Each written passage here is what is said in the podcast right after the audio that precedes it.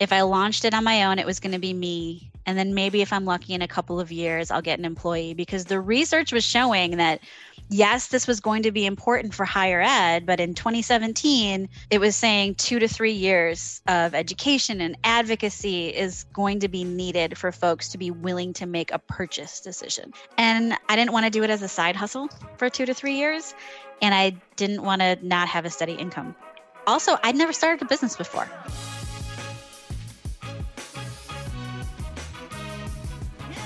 Welcome to Starter Stories, a podcast that explores the stories behind the world's leading education technology companies and education consultancies and the people who created them. In each episode, you'll hear about the grit, the strategies, the wins, the failures, and the serendipity that transpired to take a half-baked idea and bring it to life. Starter Stories is a podcast of Enrollify, a learning community for enrollment managers and higher education marketers. Explore our other shows, like Fanatical Fridays and CRM Prov, or access creative ideas on how to better your student recruitment campaigns via our videos, blogs, and e-courses at enrollify.org. I'm your host, Zach Boozy-Cruz. Enjoy the show. In just a moment, you will meet Dr. Liz Gross, founder and CEO of Campus Sonar, the first and only social listening agency dedicated to higher ed. If you were to ask Liz in high school what she wanted to be when she grew up, she would have probably said a youth pastor or a pastor's wife, but certainly not an entrepreneur. And yet, from an early age, Liz had an eye for opportunity. Liz's father was a builder, and every year the homes he built were featured in Wisconsin's Parade of Homes. One year, while she was still in grade school, Liz attended the event with her dad and noticed how long people had to wait in line before viewing one of the homes. I bet these people could use some lemonade, she thought. And her first enterprise was born. Liz is an award-winning speaker, author, and strategist, and calls herself a higher ed lifer. She worked as a program outreach coordinator at the University of Wisconsin for several years before starting her career in social media at Ascendium, which was formerly Great Lakes Higher Education Corporation. This experience ultimately paved the way for Campus Sonar to be born. Tune in to hear the compelling story of how a senior in college, who was about to become a staffer for the college ministry organization Campus Crusade for Christ, made a last-minute decision to do something entirely different and, eventually, became one of the most trustworthy voices in higher ed today. Welcome to the show, Liz. I'm really excited to have you here. Thanks. Glad to be here. So, Liz, I have followed you on social media for some time now and know a little bit about the Campus Sonar story, but have just really admired you all from a distance and have had a number of questions around who you all are, how you got started, who you are. You're so prolific on social media. It's like anytime I'm looking for like some inspiration or if I want to level up my social game, I follow you, I follow Steve.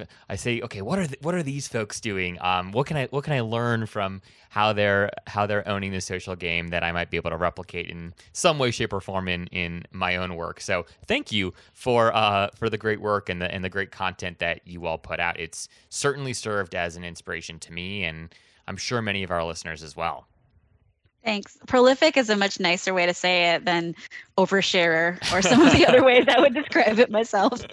Oh, no, I love it. I love it. Well, we have a lot to talk about today. And what's super fun about this particular segment that we're doing here at Enrollify is it's really one of the few opportunities where we get to talk about you. We get to talk about Campus Sonar. It's less focused on sort of thought leadership and general pontification about all things higher ed and social strategy, and it's a little bit more of a cool, unique space to chat with some of the people that are at the helm of thinking differently about the industry, and Campus Sonar definitely falls into that category, as do you. So to get us started, for folks who might not know who you are and might not know what Campus Sonar is, I'd love to know what you think your friends would say if I were to sit down and grab a happy hour or a coffee with them and I were to say, hey, talk to me about Liz Gross. Like, who is she?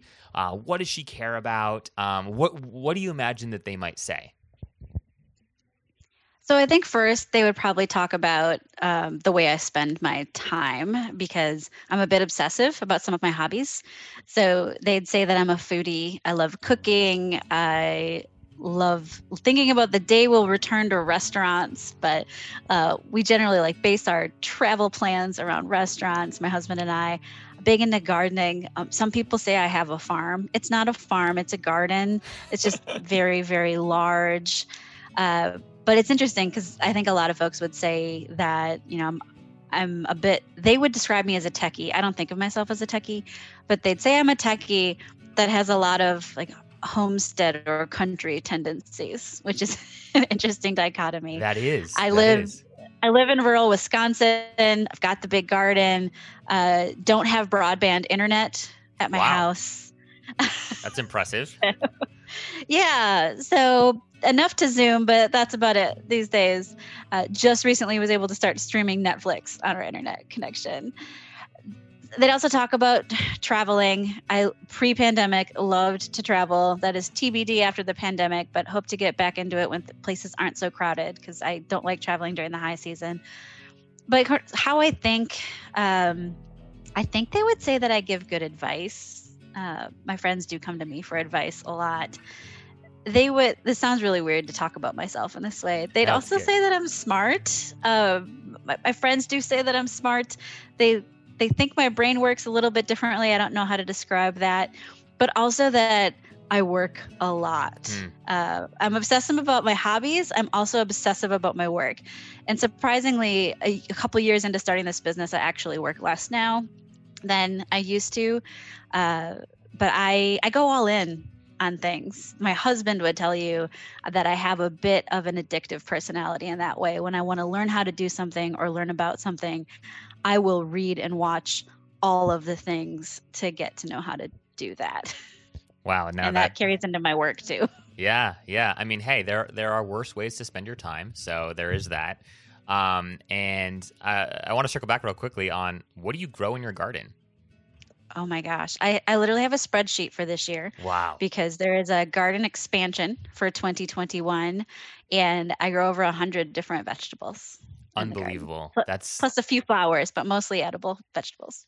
Wow. That's incredible. Now, are most of these in pots? I know little to nothing about gardening. So is there just sort of this like expansive space in your backyard where all of these things grow in the ground, or what sort of? I have 2,000 square feet of in-ground garden space that I just tilled it last weekend. It's just a big expanse of dirt that I'm going to turn into rows and grow most of my food for the year. Wow. That is so impressive. That's goals right there. We my wife and I live in normal times, we live in the heart of Washington, D.C., so garden space is a little bit harder to come by. But, hey, if we ever move out to the country, I might be giving you a call and asking for some advice.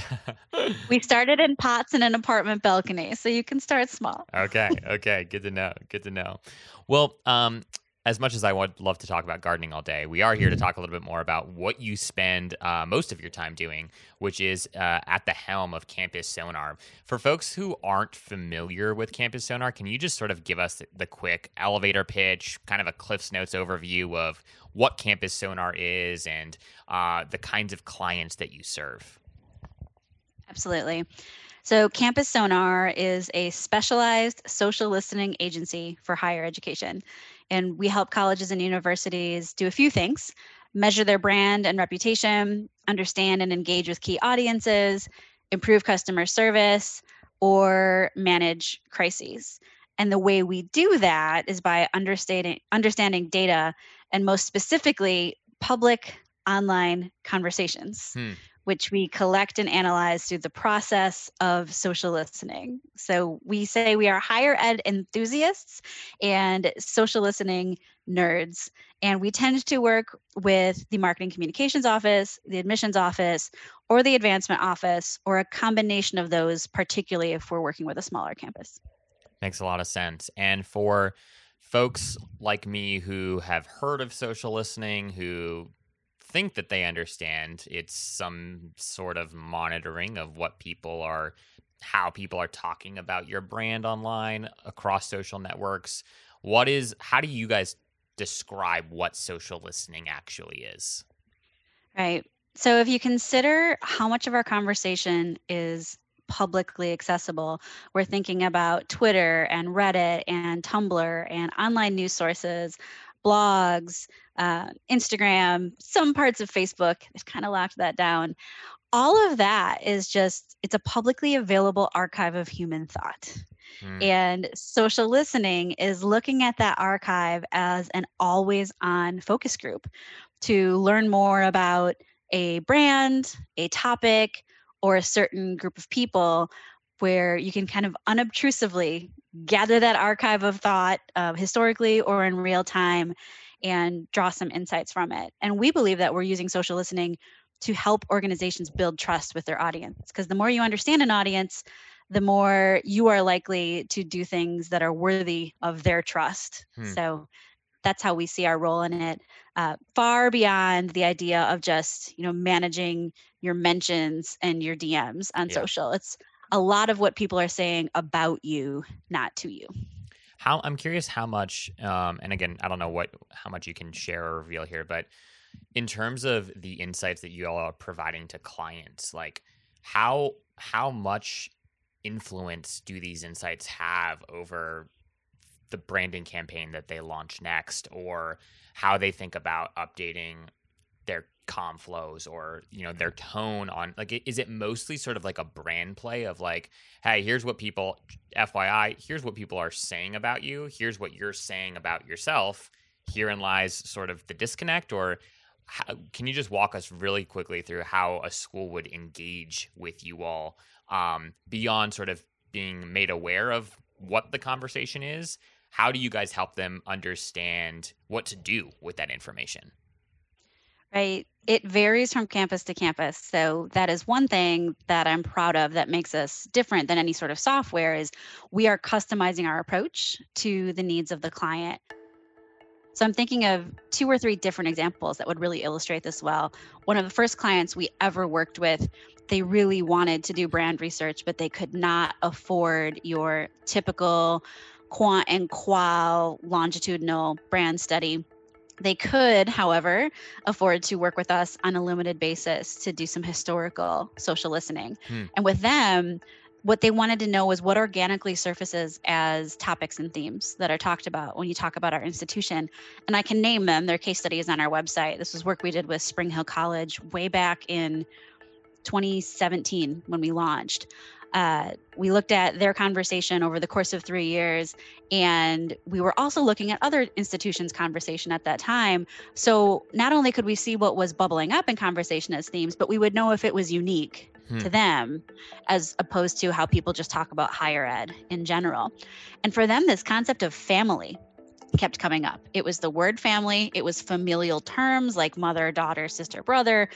And when we dove in, we found that not only were a lot of people unpromptedly referring to the SHC family, but they themselves were using the term like unofficially, not realizing it was something that they were talking about. And that actually became a brand campaign for them. The SHC family became a hashtag that they were using. It showed up in radio spots. It showed up in on-campus, you know, marketing, you know, wall wraps, things like that. And that all came out of just, what are people saying about us lately?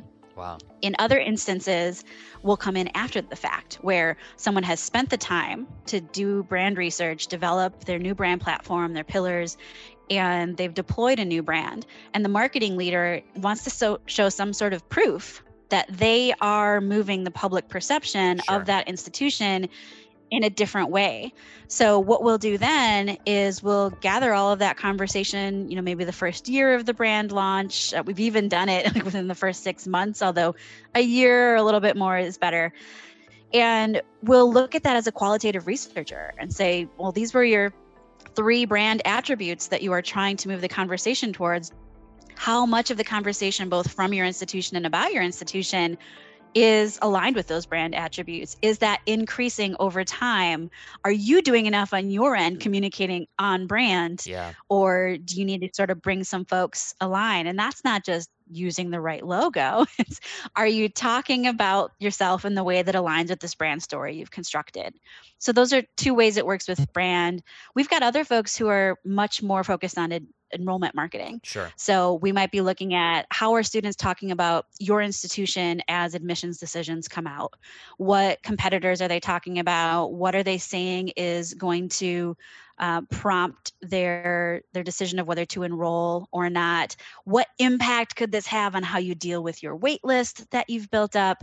So there's also some very tactical things that could be done in addition to finding that needle in the haystack of here is a student who just needs to know how they will be treated as an LGBT student in the law school. Yeah. And they've asked Reddit, do you have a student ambassador who could go and jump into that Reddit post and talk to them? So it's everything from high-level strategy to tactical one-to-one opportunities. Wow, it sounds like an incredible amount of work, but work that is very, very important. And yeah, I have several follow-up questions that I think will be answered as we progress through our conversation. But before we talk a little bit more about Campus Sonar and sort of the origin story of Campus Sonar, I do want to talk a little bit more about you. I'm curious, in high school, what did you want to be when you grew up? Was it pretty clear from day one what you wanted to do, or how did you think about what kind of career or profession that you would have back in high school?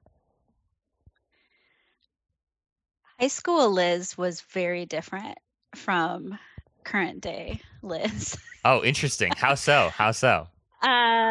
If I think about what I wanted to be when I was in high school, I think it was probably a youth pastor or a pastor's wife. And that is not who I am now at all. Fascinating. Ooh. I like it. Okay. I didn't have career ambitions really. I enjoyed working with people. I did a lot of volunteering. My parents said that I should be a lawyer because I was very good at arguing.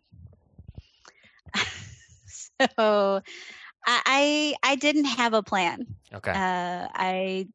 I didn't have career ambitions, but I did figure I would work. One thing that was never on the table was being a stay-at-home mom. That is, staying home and not working and being a mom are two things that are not in my future, and I knew that in high school. Yeah.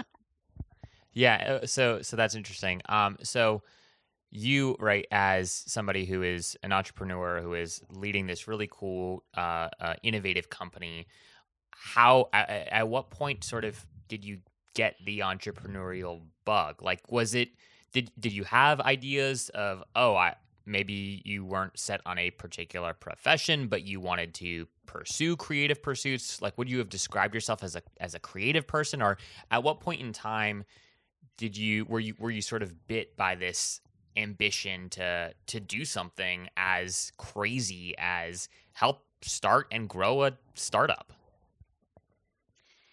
Yeah, I spent a lot of time thinking about this over the last few years because it certainly wasn't something that was top of mind for me ever. But there are kind of bits and pieces throughout, growing up and then working that make a lot of sense. I can trace some elements of being an entrepreneur to fairly early. So my dad owned his own business. He was a second generation general contractor. He built houses. So, growing up, my mom went to work in an office. She probably had the health insurance, is my guess. And my father built a few homes every year and would bring people after dinner home to the kitchen table to go over floor plans and things like that. I helped him make his business cards when we got our first word processing computer. And I wanted to do things my own way at that point.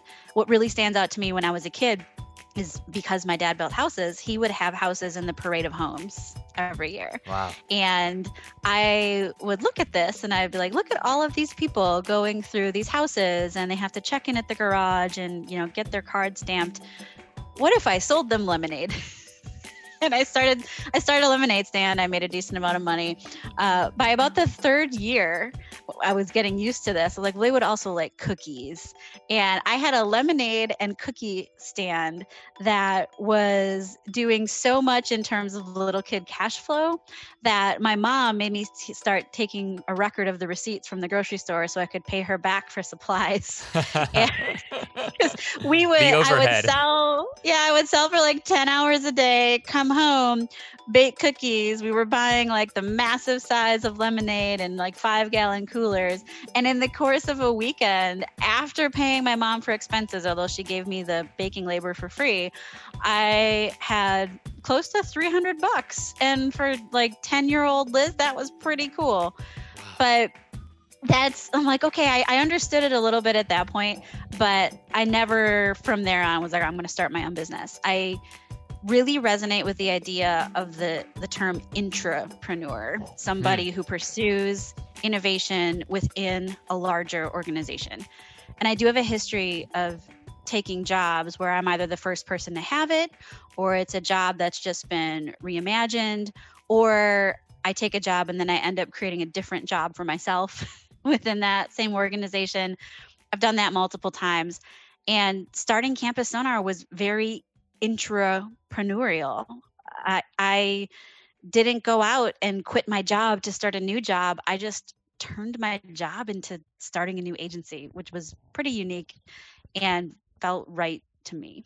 Yeah, and I can't wait to we're gonna tap into that in a second here and uncover some more of the story behind that. And I love this idea of you categorizing yourself as somebody who has enjoyed playing in the entrepreneur space, because it's not something that I feel like it's talked about that much.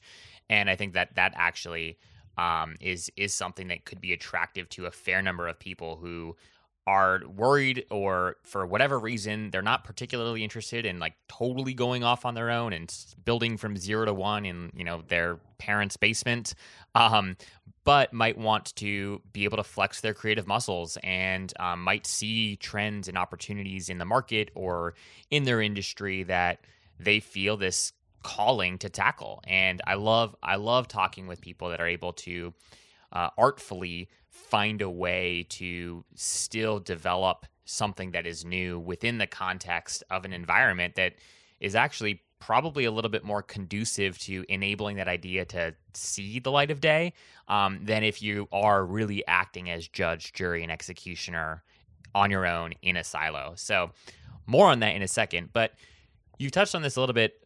I'm curious how success was talked about at home. Growing up, was it a foregone conclusion that you would go to college? How was higher education perceived? How did you perceive, I guess, your family's perception of higher education while growing up? Yeah, for us in our house, success was just stability, that, you know, you're able to pay your bills, have a roof over your head, hopefully go on a vacation at some point in time. But my parents didn't go to college. My dad, you know, worked, he did a variety of things. And as he's gotten older, he started telling us more about like the teen and 20s years and what that meant. He gave college a shot for a semester, but he wasn't invited back. He then eventually went into the Army and then went into the family business. So he was running his own business for the vast majority of his working life. And my mom was one of those folks who started at a company when she was 18 after she graduated high school and worked for that company, in her case, till she was eligible for some early retirement because They had a buyout. So they each, you know, they took some classes here and there, but neither of them have a degree. They did, however, save for my college education and my younger brother's college education. And we grew up in the 80s and 90s when it was realistic to do that without taking out student loans. But I didn't, because I was a first generation college student and I went to a high school with a graduating class of 500, I didn't have college advising. There was no pre-college track for me. I didn't do a traditional college search. I didn't take any honors courses or AP classes. I took the ACT like in October of my senior year or something like that.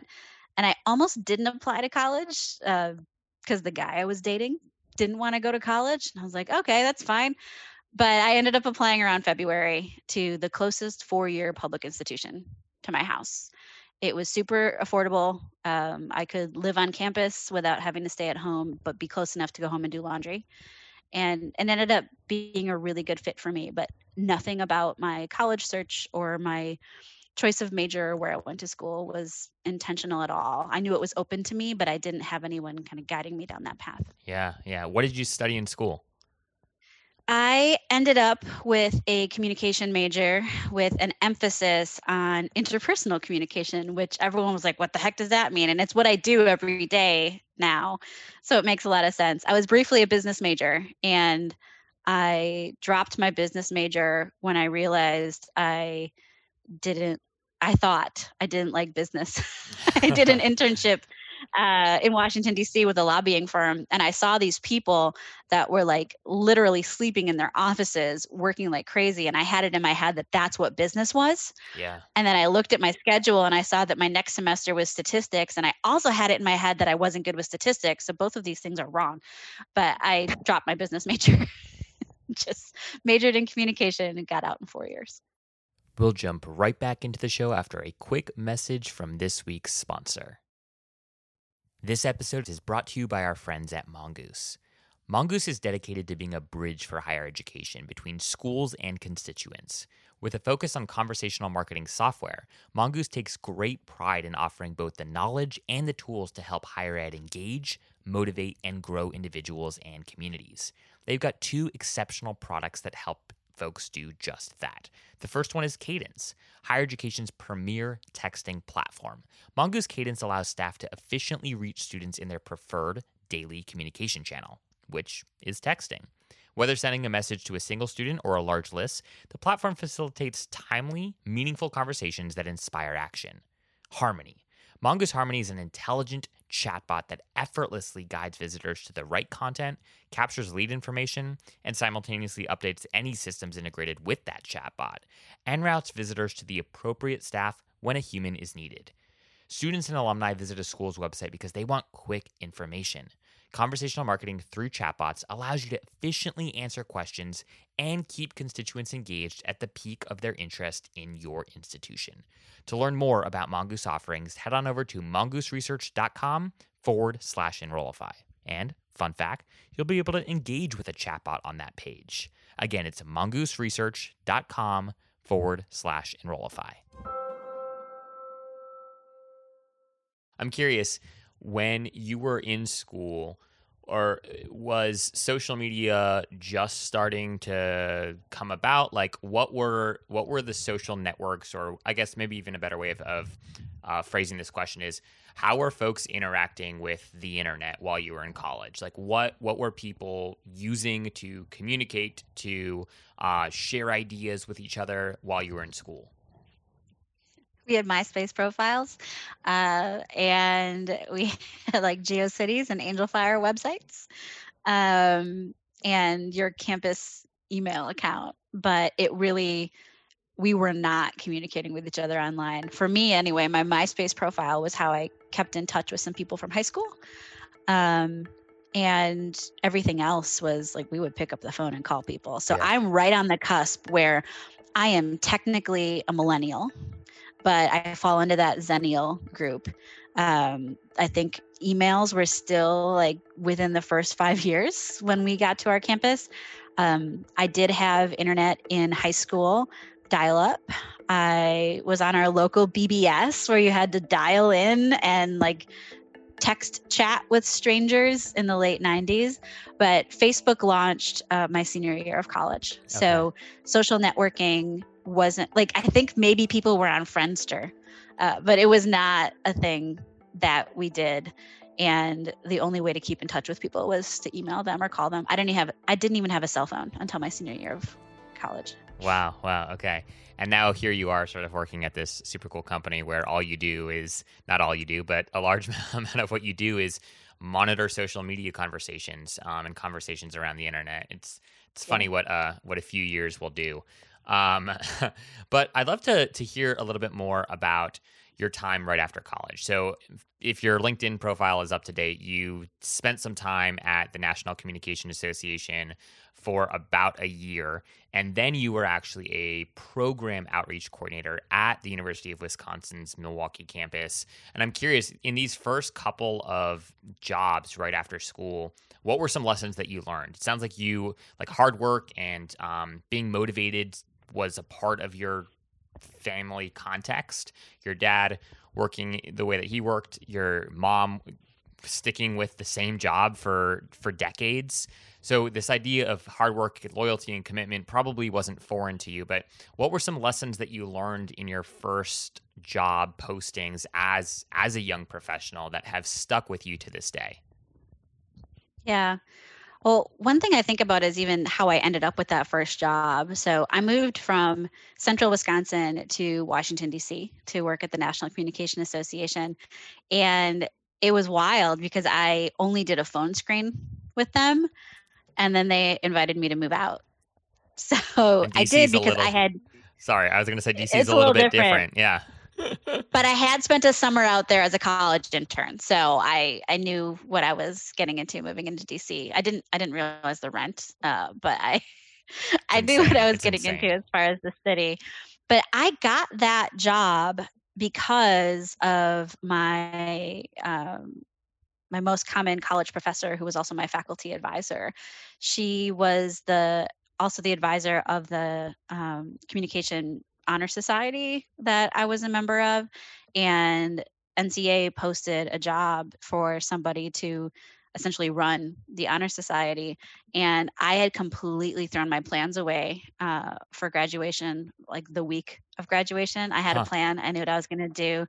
I had a position lined up, and I decided the week that I graduated that I didn't want to do it. What, if you don't mind, what was the plan? What was your position? I was going to be a full-time staffer with Campus Crusade for Christ. Wow. Okay. And it was an interesting role. Yeah. I don't know if anyone listening knows anything about that, but if you are, I think it's probably still the same. If you're a full-time staffer, they would have called you an intern, but it was full-time. You have to raise your own salary. Yeah. So I was in the process of raising my salary. I had already gotten some commitments, and I had a conversation where I realized that there were going to be rules put upon me as a staff member that I thought were arbitrary and not rooted in reality or dogma, really. And I quit the week I graduated. Wow! So you have everything lined up. You've spent a fair amount of time. I had a lease signed. You had a lease signed, and then you decide right before you graduate that nope, I'm going to go pursue Path B. But I don't know what Path B is. Yeah, well, there was no other path. Yeah, so like you can't tell me what to do. So I quit, and I went and moved in with my roommate that I had signed a lease for, and I went and worked with the temp agency. So I just worked different jobs all summer. A couple of them offered to hire me full time at the exciting rate of like $8 to $10 an hour. And I said I wasn't interested. But I kept in touch with my professor and told her, my plans have changed. I need a job. And when NCA announced that they were hiring, she emailed it to me and said, you should apply. So I applied. I used her as a reference, and she was involved in NCA. And I believe that I got the interview because of her. So getting back to your question, one of the things I learned is that the people you know and your network really matters. I probably would be working a very different type of job in central Wisconsin still if Dr. Sprague hadn't helped me get that job with NCA. But then I came back and worked at UW-Milwaukee for 5.5 years. And in both of these roles, a couple of things. I've learned that I could do things that I'd never done before, and I could do them well. At NCA, I had to do a lot of graphic design, and I had a minor in what at the time was called technology and new media arts, which was like, you take one class on Photoshop, you take one class on web design. And then they wanted me to be a graphic designer. And I was good enough to do it. I learned a lot of mistakes. The first time I sent something to print, I learned everything I did wrong. But I could do a lot of things I'd never done before. And it was the same thing at UW-Milwaukee. I joined the team, and then within a year, I was in charge of move-in for 2,700 people. I had to supervise a team of 7 in like my second year out of college. And I was always able to do the things I'd never done before. I didn't do them perfect the first time, but I could do it. I learned in both those jobs that how important it is to learn from people who are different from you. Some of my closest colleagues in those roles had very, very different backgrounds to me, whether that's because we were from a different race or a different generation or a different socioeconomic status growing up, different gender identity or sexual orientation. I was surrounded by a lot of difference in both of those jobs. And I learned a lot from all of those people, both professionally and personally. The big thing I take away with me from UW-Milwaukee, which, you know, that's a large organization, is about there were about 30,000 students on campus then, thousands and thousands of staff members, and I was the bottom of that professional ladder. Sure. Yeah. Very, very, very entry level, and I had no idea how universities worked. Even though I was getting my master's degree in educational administration at that point in time, and when I look back on that time, I learned not to make assumptions. I thought as a 24 or 25-year-old, like, you're making this decision, you are making this announcement. I clearly understand everything that was behind it, and it is wrong, and I'm going to tell you why it is wrong. And I put my foot in my mouth so many times those first couple of years at UW-Milwaukee. And looking back, I was like, wow, was I dumb? I'm going to say, was I dumb? I made so many assumptions about what was going on around me, what information I was privy to, what people's motivations were. I let that story get built in my head, and I believed it, even though it had very little reality behind it. And that's something I think back to a lot. Two other things I learned. One for sure, it was public speaking. Incredible skill to have, and that it comes with practice. So at NCA, I had to lead panels up on stage at national conferences. I was 22. I was just like, I guess I'll convene this meeting of the entire honor society across the country. It was fine. But at UW-Milwaukee specifically, I gave the housing talk for parents at new freshman orientation. And the way Milwaukee did new freshman orientation, it was multiple sessions within this orientation day, and there were dozens of orientation days throughout the summer. So I gave the same talk between 30 and 60 times every summer. Talk about practice makes perfect right there. And it got to the point where, of course... Yes, it got to the point where, of course, I didn't need notes, where I could actually start to interact with the audience and feed off of them. And now, you know, I don't give the same talk that many times. I'm usually changing things up, but I used to get nervous before public speaking, and I don't for the most part anymore. And that is because I have probably given 250 talks at least during my life. Wow. So Go ahead. I was going to say, sometimes people think that to get public speaking experience, you have to be quote unquote, a speaker who is hired to come up on stage and give some magic talk. But I got all of my speaking experience through my job that just had it built in. What strikes me about everything that you just shared, if I can even attempt to distill it down a little bit, it sounds like two things in particular you've been really good at doing throughout, especially in those early years that have kind of carried you through to where you are today. One of it is really leaning into opportunity and leaning into, it sounds like the way that you described yourself of in those early years of having strong opinions, not necessarily being aware of all the context that you were not privy to, and trying to understand how universities function and how admissions teams and marketing teams and other teams within universities make decisions. It sounds like if you had those strong feelings, you must have really cared. You must have been eager to try and figure this out, or to solve for a particular problem or an issue, or attempt to overcome some point of friction to create a better experience for prospective students or current students. And you know, I'm always inspired by people who are a little bit tough and who challenge conventional thinking, because more often than not, that comes from a deep place of caring, and caring for delivering a better experience, caring for being more accessible to students or whatever the constituency might be. And then two, it sounds like you have done a really, really good job at figuring out ways that you can work within your existing role to better yourself professionally. So what are things that you can do?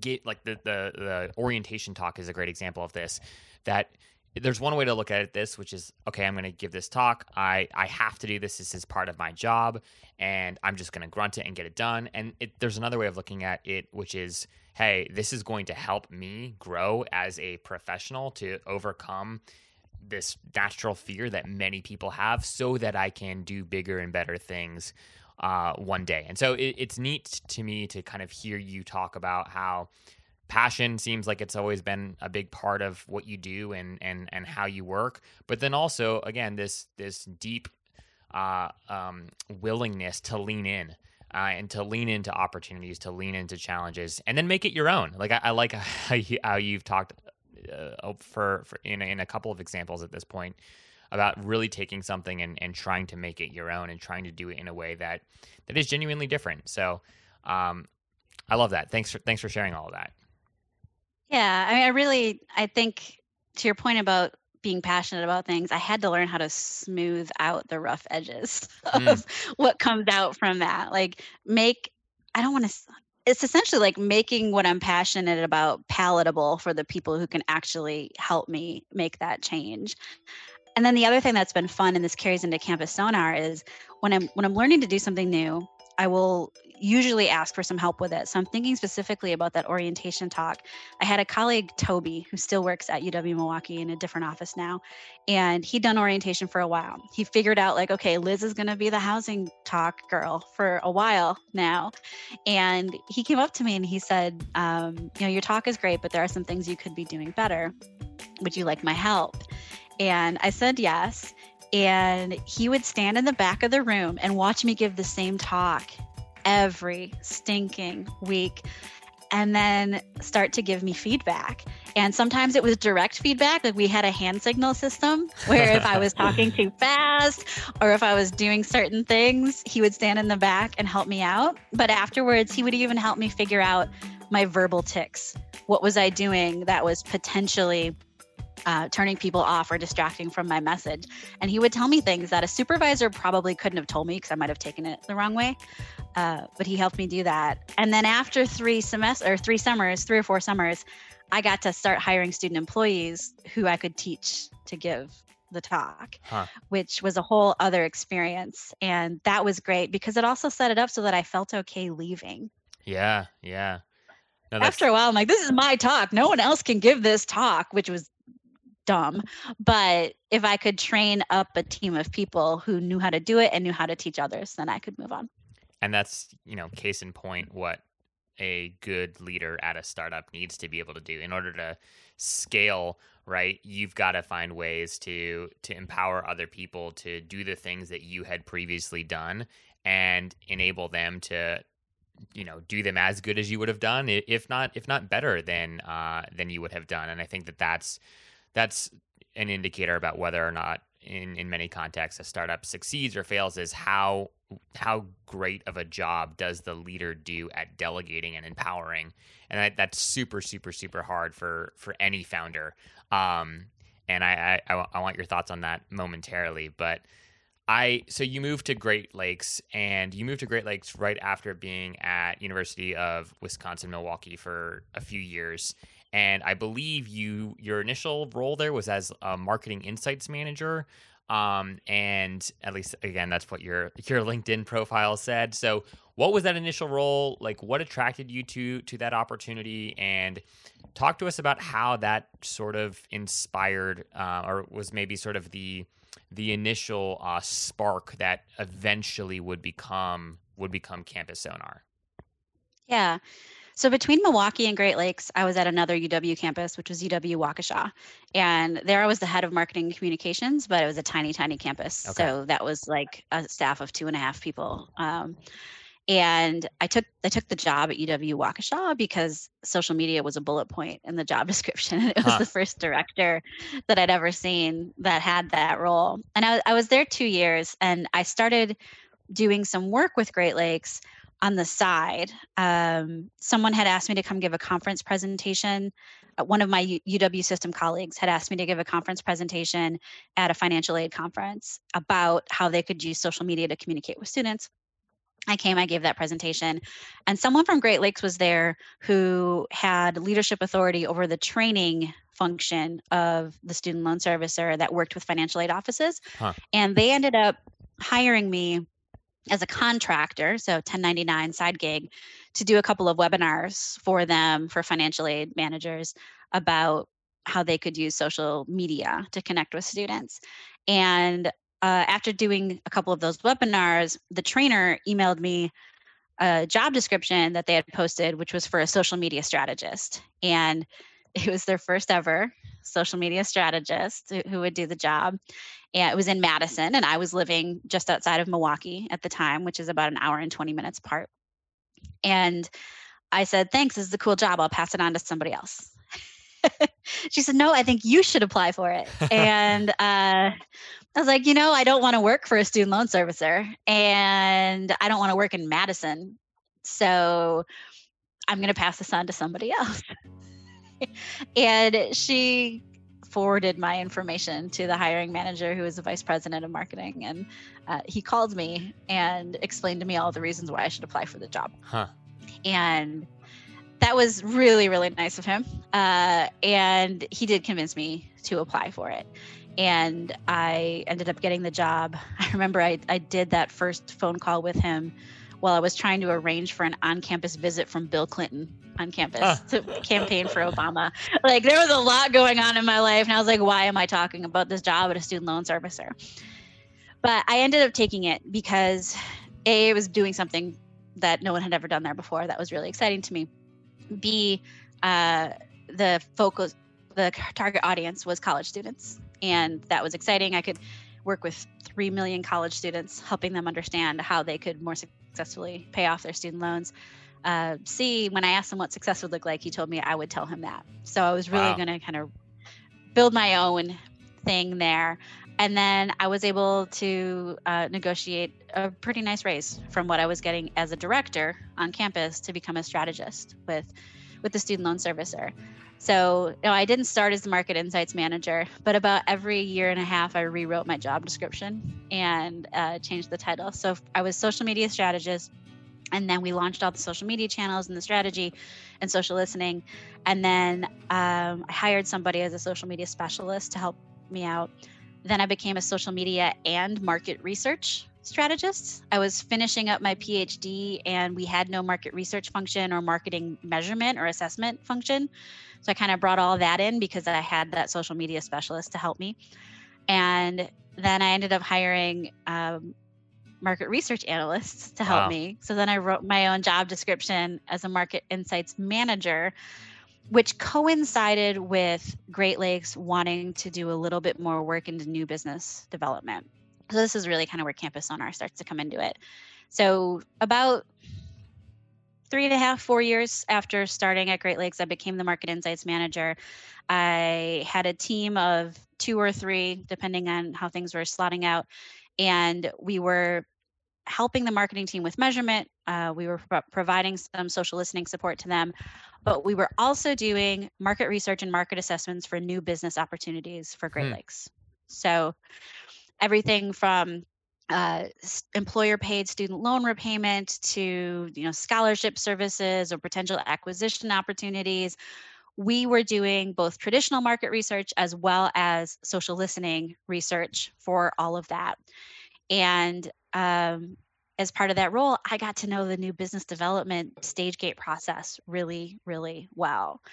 And I ended up talking to the business development manager about the idea that became Campus Sonar, which was inspired by the response to a conference presentation that my former colleague Mike and I gave at AMA in 2016. And he, the business development manager, encouraged me to submit a business proposal for what would eventually be Campus Sonar. So I started digging into that research in December of 2016, right after AMA. My first presentation to that stage gate process business development council was in February of 2017. And by Memorial Day, I was pitching it to the CEO, and we were fully funded and ready to launch by August. Wow. And then we launched in October. Wow, that is a remarkable timeline. I'm curious, what did the initial pitch look like? Like, what was the problem you were presenting that existed, and how did you communicate how Campus Sonar? Was it even called Campus Sonar yet, or? It didn't have a name, and I didn't name it. So we just called it Social Listening Services for Higher Ed at that point. And so what was, like, how were you explaining why Great Lakes should make this investment in developing this new service offering? Like, what was the core pitch? Right. The core pitch was that trust has been decreasing in higher education as an industry and as an institutions for years. The data was already starting to show that. And the way that people build trust is by listening to and understanding their audiences. Beyond that, the world was changing. So much of word of mouth was happening online. And not only is conversation about colleges usually a large volume of conversation, but it is particularly hard to find and isolate because of the way colleges are named. They've got the same name as a city, as a famous person, as the state, as a direction, as another college. It's hard to do well. The software required to do it is expensive. The talent needed to do it is in low supply, and the time it takes is not something that institutions were ready to invest in. But we were the right people to do that, and I was the right person to lead that effort because all of those things were true when I started working for Great Lakes. Huh. Imagine trying to do social listening for a company called Great Lakes. Seriously. And all you want to do is find the people who are talking about student loans. And then you're like, well, we also want to know what financial aid professionals think. So find all the conversation about financial aid professionals. Like, I had solved these problems before and could do it in different contexts. And the crux of it was there's plenty of software on the market. If they were going to solve this problem themselves, they would have gotten the software and done it. My research had shown that like less than a dozen campuses at that point had bothered to even undertake that. And that people would be willing to work with an expert partner if they could show they were the right ones to do that. I firmly believed it was us. Our research showed that we could make that headway, but it would take 2 to 3 years. So I did market studies. I did interview people. I shared all of that research. But the initial pitch was just like all of that written on a few pages. Yeah. I didn't have the research yet. The first response was do some audience research to prove that your hunches are right or disprove them. So then we went back and did the research and came back and pitched again in April, I think. But yeah, that was the story, was I've got this unique set of experiences and a unique network that would make me the one who can make this work. And if we scale it, it can go beyond me. So question then, why do this at Great Lakes? Like, you've got this idea, you feel really passionate about it. Yes, you've grown in your experience at Great Lakes. You have been fortunate enough to build a team there. Even though it's a small team, you've written your job descriptions. They've been approved, right? You've been able to kind of do what you want within the context of this larger company. But I guess help me understand. Did you ever think about just going off and doing it on your own? Was that ever in a possibility? And if so, how did you end up arriving at the conclusion that, you know what, this is the best place to build a startup within the context of a larger company? In early 2017, that was absolutely on my mind. I had done enough research to convince myself that the business was a good idea. I had not yet presented it to the Business Development Council, and I had a couple of conversations with my husband of, you know, if I do this through Great Lakes, it's not mine. Yeah. I don't own Campus Sonar, but if I do it on my own, what does that look like? What does that look like to our ability to pay our bills? What does that look like to our health insurance? What does that look like to a lot of things? And although like I don't have kids to worry about, I don't have to feed them, I don't have other dependents, my husband has a solid job.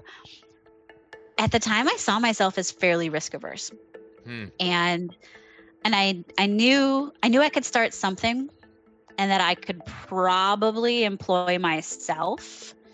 But I knew that if I did it under the umbrella of Great Lakes, I would have a longer runway, and I would be able to be bigger, better, faster. Yeah.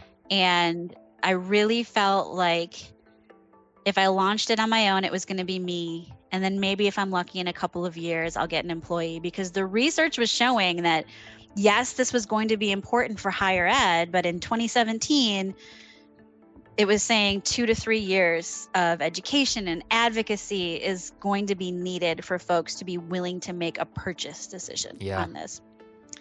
And I didn't want to do it as a side hustle for 2 to 3 years.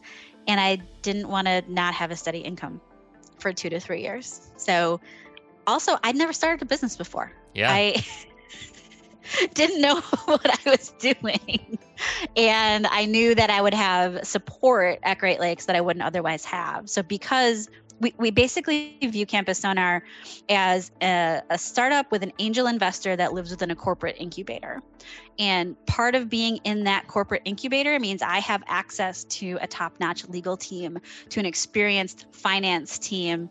Those are the folks I talk to the most, to enterprise-level purchasing to help out with things. All of that is stuff I would have had figured out on my own. So I'm in a position right now where I don't worry about payroll taxes for my employees or filing our taxes at the end of the year, because the parent company does handle that. And I can focus on the business idea and the operations and attracting talent. So I am not in this business to become a millionaire. Like, I won't. I am in it to do something that I'm passionate about, that helps the industry, that is sustainable. And to do that the way I was comfortable with and the way I wanted to, it just made sense to do it under the Great Lakes umbrella, which for the record is now Ascendium Education Group, but they've changed names. Okay. And what was it like? Like, I'm trying to put, trying to imagine myself in their shoes, right? You've got Liz, who has worked, she's proven herself, she's been this awesome contributor, she's helped us grow our service offerings. And now she's got this nice big idea that makes sense, is going to require an investment. Why build a new brand around it as opposed to it just being one of, again, at that point in time, Great Lakes' new service offerings? How did those conversations transpire? Right. I had to make it very, very clear to them that our target audiences for what became Campus Sonar had no overlap with any of the current clients of Great Lakes. So their clients on campus were financial aid and registrar's offices, as well as, you know, the millions of people who had borrowed student loans. And frankly, I didn't want this brand associated with someone that you're paying your student loan back to. Yeah. Either. Yeah. Great point. It has nothing to do with it. The ownership may have been the same at the time, but nothing to do with it. And we had a blue sky for branding. Essentially, we were bringing the Great Lakes brand to our target audiences, was not going to add brand equity to what we were doing. We were also trying to explain a new concept to higher ed and essentially create our own market, because although we're competing against software companies that could be purchased directly by campuses, there was no one doing what we were doing as technology-enabled services. So we're creating our own market, and we wanted to have something strong that essentially named that market and became synonymous with social listening for higher education. And lastly, like, we wanted to build it from the ground up so that it could be associated with me. Like, when you think Liz, you want to think Campus Sonar. Yeah. But I wanted to get it to a place where when you think Campus Sonar, you don't necessarily think Liz. So it's also there that if the company ever decides that the best way for it to go is for another organization to purchase Campus Sonar, it is its own brand. It can be picked up. It can be moved. Yeah. And I love the way the brand played out. And I will say, I had nothing to do with naming the company. I delegated that to a group of brainstormers in marketing and explained my vision to them, explained all of these things we just talked about. And they came back to me with a few ideas, one of which was Campus Sonar. Love it. Love it. I appreciate you fleshing out that timeline again and that context, because I think that one of the things that a lot of folks who are in the education and consulting space and the ed tech space, more and more you're seeing sort of these like sub-brands launch or these sister brands launch. And I'm always intrigued to understand what were the conversations sort of like behind closed doors around the decision to either launch a new brand, the decision to sell off part of the company and have the buyer build a new brand around that company. I think about like even in a very small way, you know, the way that Higher Ed Live has sort of been like moved around to different companies who own Higher Ed Live, and I think that there are so many pros and cons to taking a variety of paths. But I always like understanding sort of how, especially the people that are the movers and shakers within the organizations, the people that were at, you know, the helm of the idea, how they sort of wrestle through whether to go off, do this on their own, or do it within the constructs of an existing framework where you can tap into a large number of resources. So again, thanks for sharing that.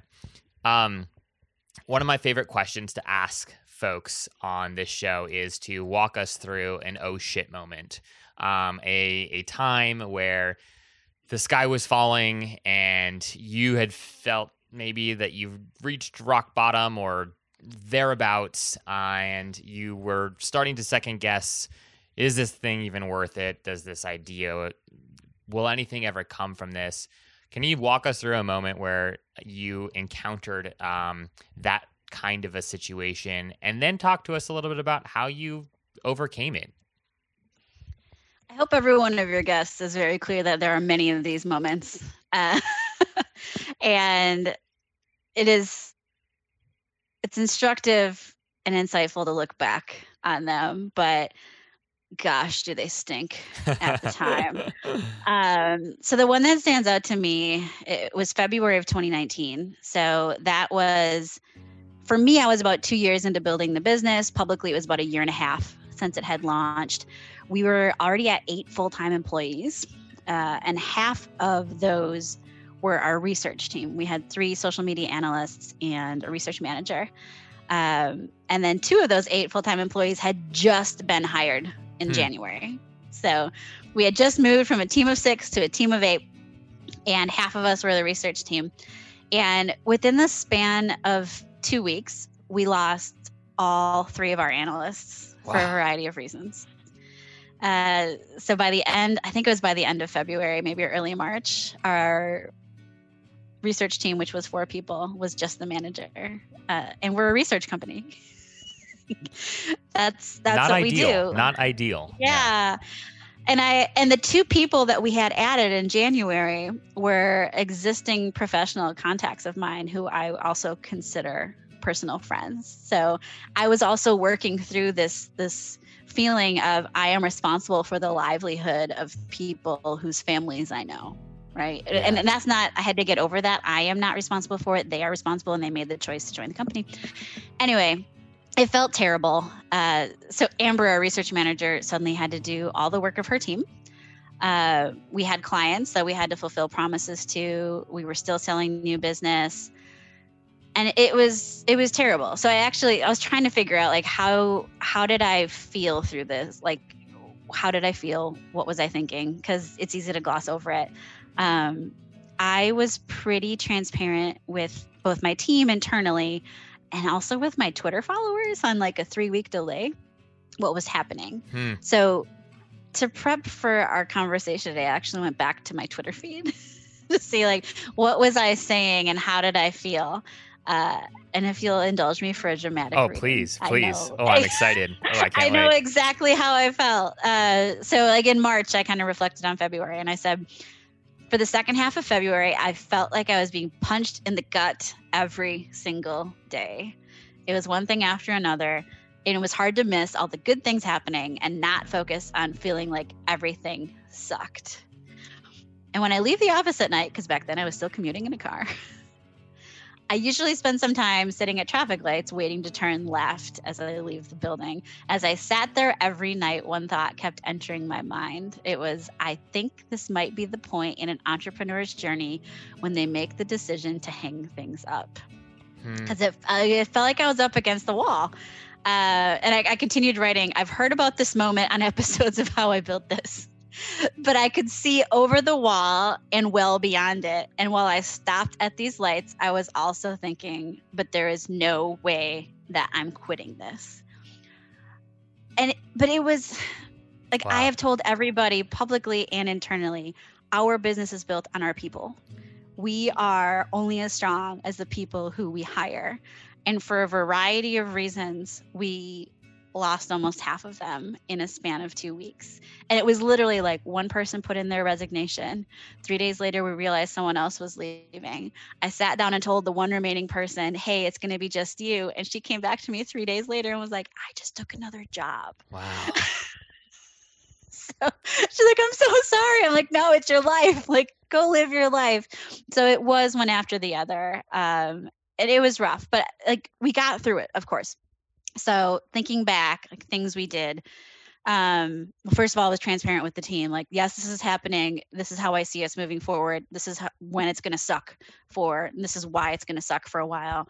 Like there was one particular day where it was just Amber and I doing client work. Then wow. We had a big project that was due and we had a handoff. She finished the work at 4 a.m. one morning. I got to the office at 5:30 and picked it up, and it was presented to the client later that day. Wow. Gosh, talk about burning the midnight oil. Oh, thankfully, my gosh. She's a night owl. So that, I mean, it was draining. But looking back, like some things we did to get through. One, even though we were like, oh, these people are leaving, this is terrible. Amber conducted exit interviews with every single one of them, and analyzed the feedback for themes that we could use in building our culture moving forward and making sure we were hiring for best fit, because people left us for a variety of reasons. But at the end of the day, like it was pretty clear this wasn't a good fit for this whole group of people. When we had all that together, we actually met as a team to go through the feedback and talk about, you know, what about this do we need to implement in hiring practices moving forward and building our culture moving forward.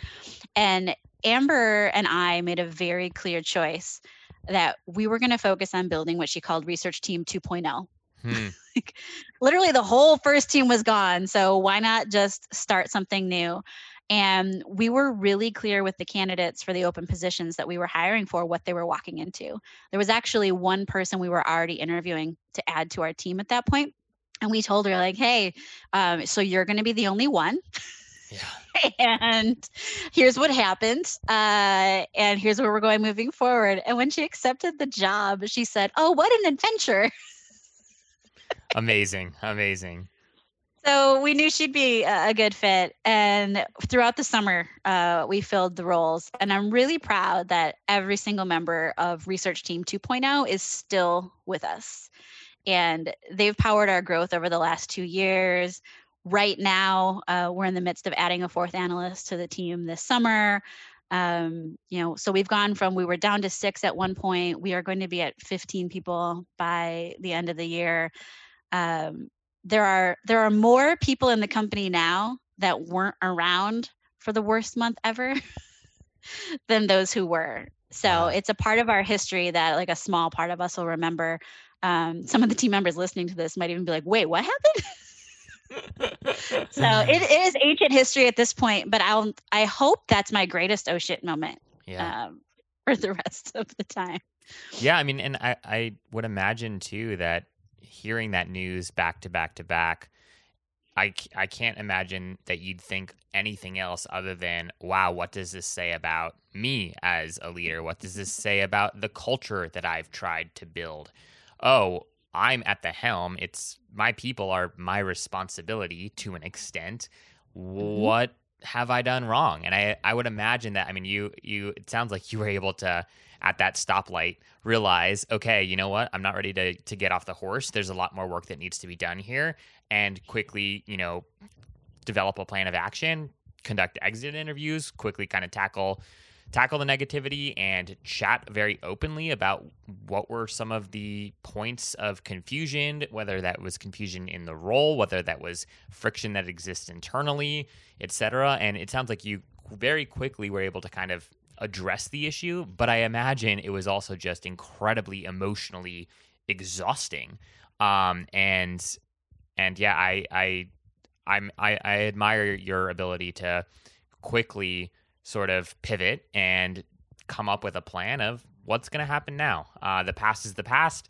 Can't control that. But how do we build Research Team 2.0? And how do we ensure, and as you mentioned, that we really are hiring the right people for these roles? And I think especially as a startup, as a founder of a startup, trying to figure out who you need to hire and exactly what roles you need and when you need those roles, like that's a really hard thing to do. It's a skill, and some people are really good at it.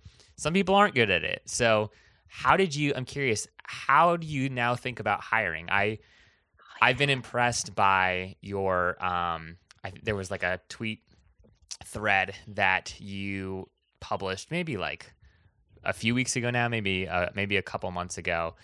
And and basically you outlined, hey, here's who we're looking for. This is what the role is. This is how much, this is the salary range. These are our benefits. And it was something that you just like never see on Twitter, let alone in like higher ed Twitter. And I was so impressed by that. So I'm curious, based off of everything that happened back in 2019, based off of where you guys are at today with Research Team 2.0, how do you think about hiring? And like, what advice do you have for folks who are maybe in a little bit of a similar position that you were a couple years ago, and or in a similar position that you all are in now, which is more people coming on board the bus? How does Liz think about hiring? Are you still responsible for hiring at the end of the day? And how does that work? I'm not. Oh, there you go. That's the solution. So, just delegate. Yeah. No, I have always firmly believed that managers should hire their own people. So one thing to kind of like put a bow on the oh shit moment conversation, what made it even harder was I'd promoted Amber to research manager. I think she'd officially been a supervisor for like less than 6 months at this point. And then she had to just hire her own brand new team and figure it out. So it was also like, no, Amber, this wasn't your fault.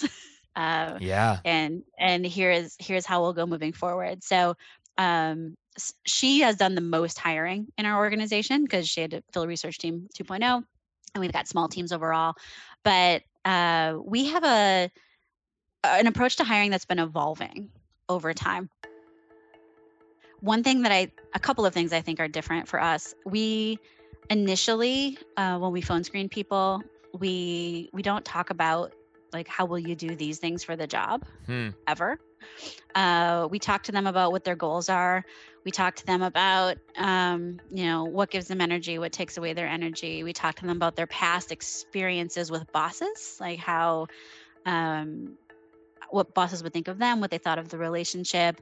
There is not a single question in our first phone screen interview that has to do with the work you'll be doing in the job. It is very much a culture and motivation fit, because we try to make those job descriptions so very clear. Like, this is the job you're going to do. And hope you like it, because we're going to screen people through that can do that job. We're also really participatory as a whole team in our hiring. So there was a time up until the end of 2019 where every single Sonarian would be involved in every single hiring process. Wow. It doesn't matter what team you're interviewing for, you are going to interview with everybody. And that meant there were a few group interviews. And if it made sense, there might be like a presentation if you're going to be giving a lot of talks or presentations in your role. But our interviews are fairly conversational, and they're broken up. So we've got an interview where we just want to understand your story. We've got an interview where we want to know very specific to the job skills. What are you good at? But the interview is just meant to bring the best fit, highest potential folks to the top of the pool. We spend a lot of time building the pool. So that's the Twitter thread that you saw. We've been really experimenting with that and got a lot of really good results from just complete transparency. So one of the things we did in our last round of hiring, which we're in right now, both Amber, the research manager, and Beth, the client success manager, are hiring for a role on their team. And those teams work together very, very closely. They're essentially our client-facing ops team. Yeah. So Amber wrote a thread about why you should go work for Beth. And Beth wrote a thread about why you should go work for Amber. And then, of course, we cross-posted. We just want people to know what they're walking into. And we have found that we are able, the biggest challenge for us, because we've done a good job of developing a strong culture at both internally and externally, we have really good responses to our job postings. And we have to find out, do you want to do this job or do you want to work for Campus Sonar? Because if you just want to work for Campus Sonar, but this job isn't a good fit for you, it's not going to last and it's not going to end well. Yeah. You have to want to do this job and be happy to do it at Campus Sonar. So making that job description clear and what it is really important to us because we want to retain people. We haven't lost somebody since that February. So I know eventually people will move on. Sure. But that's where we've been at. And for full transparency, I got a lot of my original hiring ideas from a book, which is called Who. I was just looking to see if it's on my bookshelf, but it's called Who, and it's about hiring for potential and ability, not just someone's ability to perform during an interview. That's another thing we're learning right now, especially as we hire in an all virtual environment. Yeah. We are doing our best to make sure that interviews are not a performance critique. Yeah. Yeah. That they are a way to get to know somebody, understand their potential is huge. No one should have to walk into a job and be able to do it on the first day. If that's the case, then they should have been aiming a little bit higher for a different job. So all of that plays into it. We still have group interviews. Usually when somebody interviews with Campus Sonar, they are, by the end of the process, going to talk to at least 6 people. And then we all debrief at the end. I think that's another thing that I've taken a little bit from my hiring committee experience in higher ed, but it's different in a startup where all of us who talk to the candidate will go through and talk about, can they do this? Can they do this? What are your concerns? What have we missed? And that's been really, really helpful. Different team members have different perspectives and have changed my mind about how I think about people. But I do not make the final hiring decision on anybody anymore, unless for some reason I would be hiring for a manager. The managers hire their own people. I love that. Makes a lot of sense. And, there's definitely been times where I've heard stories and have even experienced this myself a little bit of a manager or somebody in the C-suite hiring somebody that they really connected with. Then that person gets put on a team, and the manager of that team and that new hire just don't really click. And it's hard. And or we realized quickly thereafter that the role that we really needed was a little bit different than the role that we hired this person to do. So I think that hiring is just, people talk about it all the time, and it's one of the hardest things that any person working in a business that is even remotely responsible for talent acquisition and talent development has to wrestle with. And yet it's just a very, very important thing to attempt to master, to grow in mastery of. So it sounds like you guys have been through a little bit of the ringer in terms of understanding what works, what doesn't work, and I admire sort of your process and the way that you guys have chosen to really delegate and empower managers to build their teams. I think that will serve you all really, really well in the years to come. So I have a couple of final questions for you, Liz, and one of those is about whether or not there's another challenge or opportunity in higher ed or outside of higher ed that you'd like to tackle. Obviously, you're fully committed, focused on Campus Sonar right now, but any other sort of ideas that you're noodling on that you would be willing to share with us at this juncture, even if this is, a decade down the road? What are some interesting problems that you'd like to work on? So I don't have a business plan in the wings for what I'm going to do next. I do intend to work on Campus Sonar for the foreseeable future. The one thing I spend a lot of time thinking about, it's related to what we just talked about. It's not a business idea per se, but I've become a little obsessed with hiring and management practices. Huh. And I think higher ed, as well as other industries, but I consider myself a higher ed lifer, has a long way to go to make hiring and just like work-life practices more equitable and livable for everybody. So to the extent that I can, I've been addressing this myself in our own practices. That's why we're transparent. That's why we share a lot of the things that we're doing. I know my managers right now who are going through, we did 3 rounds of hiring in early 2021 for different positions. They've all got thoughts of like, if I could tell the world, like how to go through this process better as an employee, like this is what I would say. I know they have those thoughts and we don't have an outlet for that yet. So it's something. I did go so far as to purchase a domain that I'm not doing anything with. Oh. So I am the proud owner of postthesalary.com. Ooh, that's a great domain. It's dangerous. Because everyone should just post the freaking salary. Yeah. But that's what's on my mind. I think I could see myself someday wanting to do more with just organizational development and business practices, because I just had a skip level meeting with an employee this morning where I talked about how I've been spending a lot of time thinking about the role of business, and campuses are businesses too, but the role of business is not just to create more money for the economy and give people things to invest in. The role of business is to give members of society a meaningful place to contribute. And when you think about it that way, there is so much more you could do to design a business to not just get more out of people, but to give them more back. And I wouldn't be surprised if someday I do something related to that has higher ed implications. This next question actually comes, it just came to mind as I'm thinking about conversations I've had with you previously / conversations I've had with Steve on your team. And one of the things I admire, and again, I don't know how true this is internally, but at least the external perception is you guys do really, really great work. You also seem to have remarkable focus in terms of like what you're doing. And so much so that like I think about your monthly newsletter that you send out, that's just always like very comprehensive, very well written.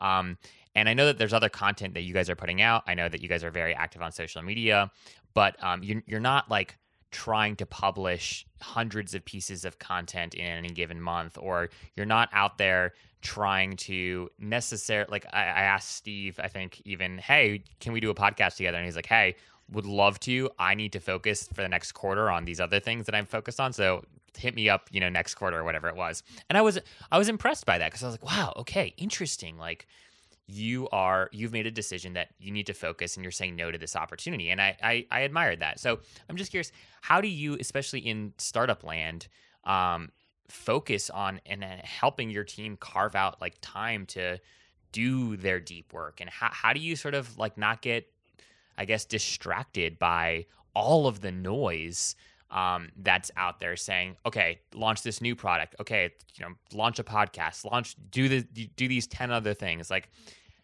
any advice you have on like how to think a little bit more deeply and become more focused on your core objectives and block out the noise? It's a journey. And it's interesting to hear that that's an external perspective, because I think we would all agree internally we are on that journey. We are. The reason you might hear us say we're focusing now is because it's something we're trying to do better at. We have become more focused, particularly in the last year. And one of the things that has helped us do that is that we have 3 core business goals that we are always working towards. They're not a secret. I'm happy to share them. The first is to grow our client roster. The second is to deliver an incredibly strong value proposition in our work. And the third is to build brand equity and awareness. And if what we're doing doesn't line up with at least one, but ideally 2 or 3 of those goals, we have to force ourselves to say no. And it does give us permission to do things too. So about a year ago this time, we were doing our coronavirus higher ed industry briefings. Yeah. And we, before we launched the second one of that and decided to just keep going with it for a few months, there was an internal 3-page document of like, this is how and why doing this will meet all of these goals.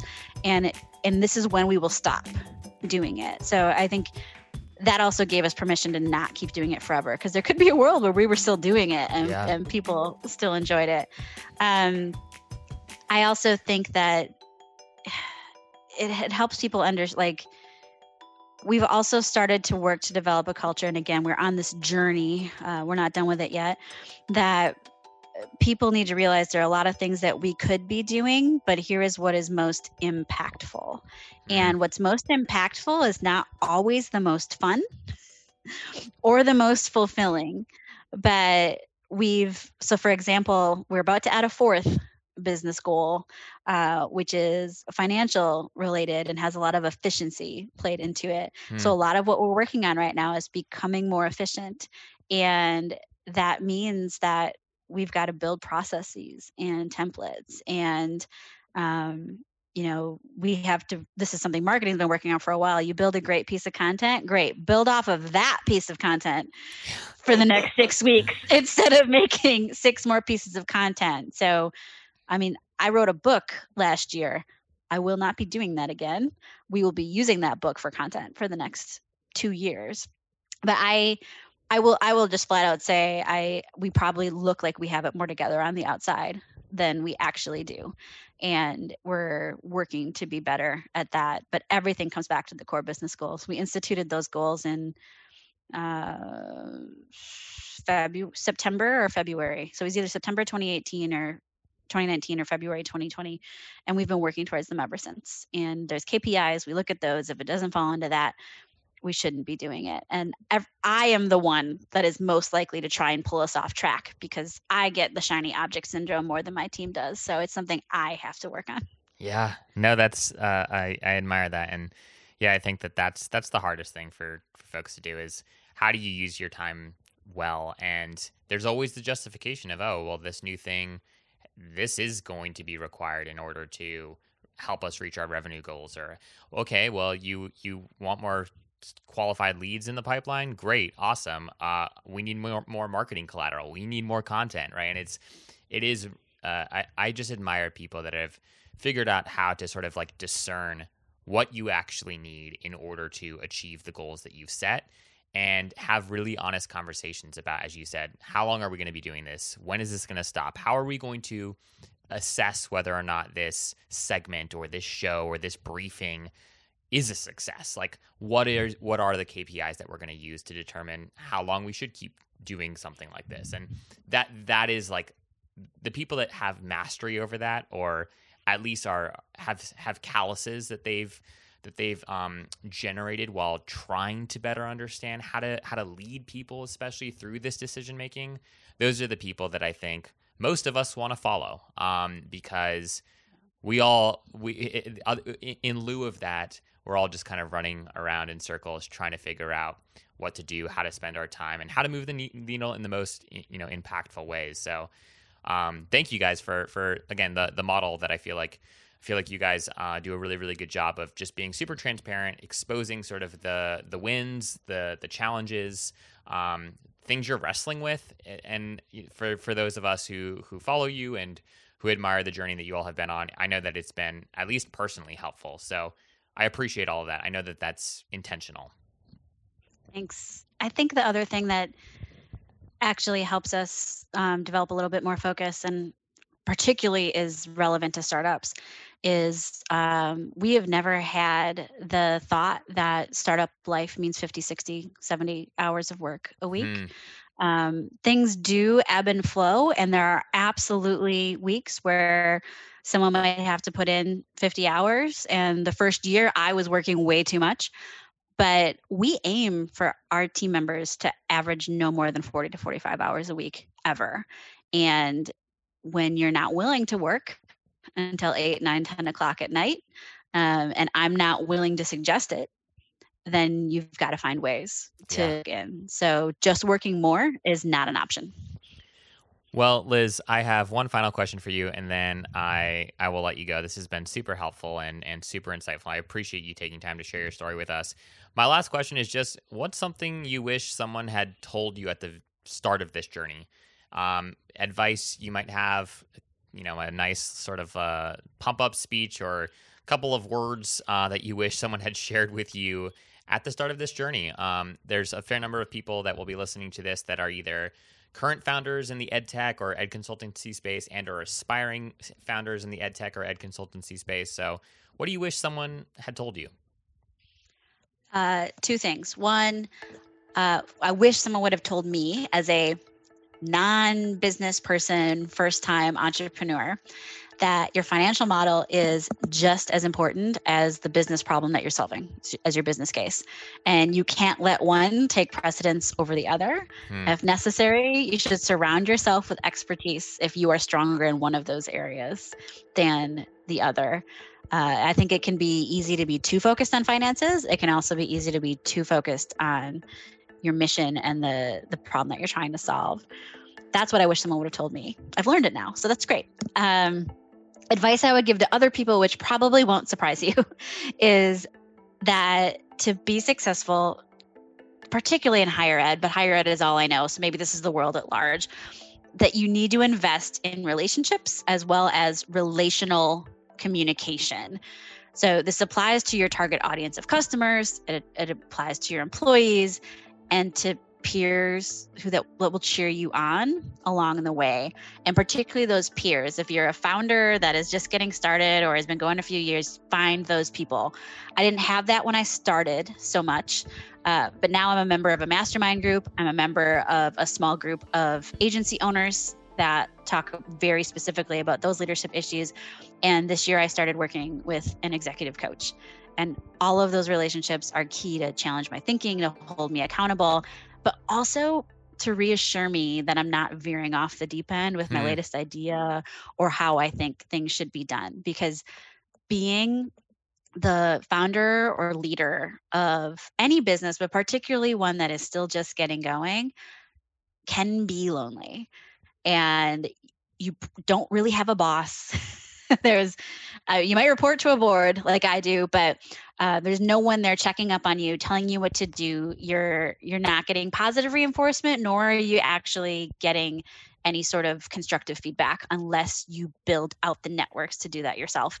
And that's been really huge for me the last few years. Love it. I am so thankful for your time, Liz, and again, the work that you all are doing at Campus Sonar. If folks want to learn more about your offerings and or your story, what's the best way for them to get in touch with you or someone on your team? Our website, campussonar.com, easiest way to find us. I am fairly prolific, as you said, on Twitter.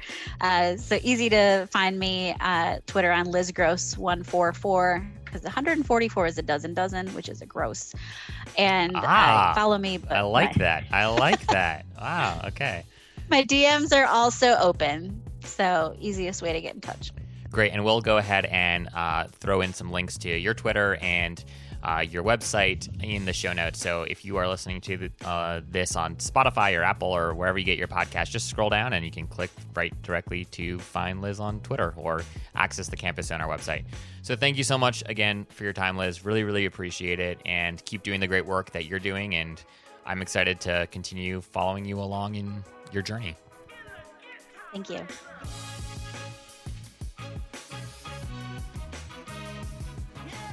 We hope you enjoyed this episode of Starter Stories.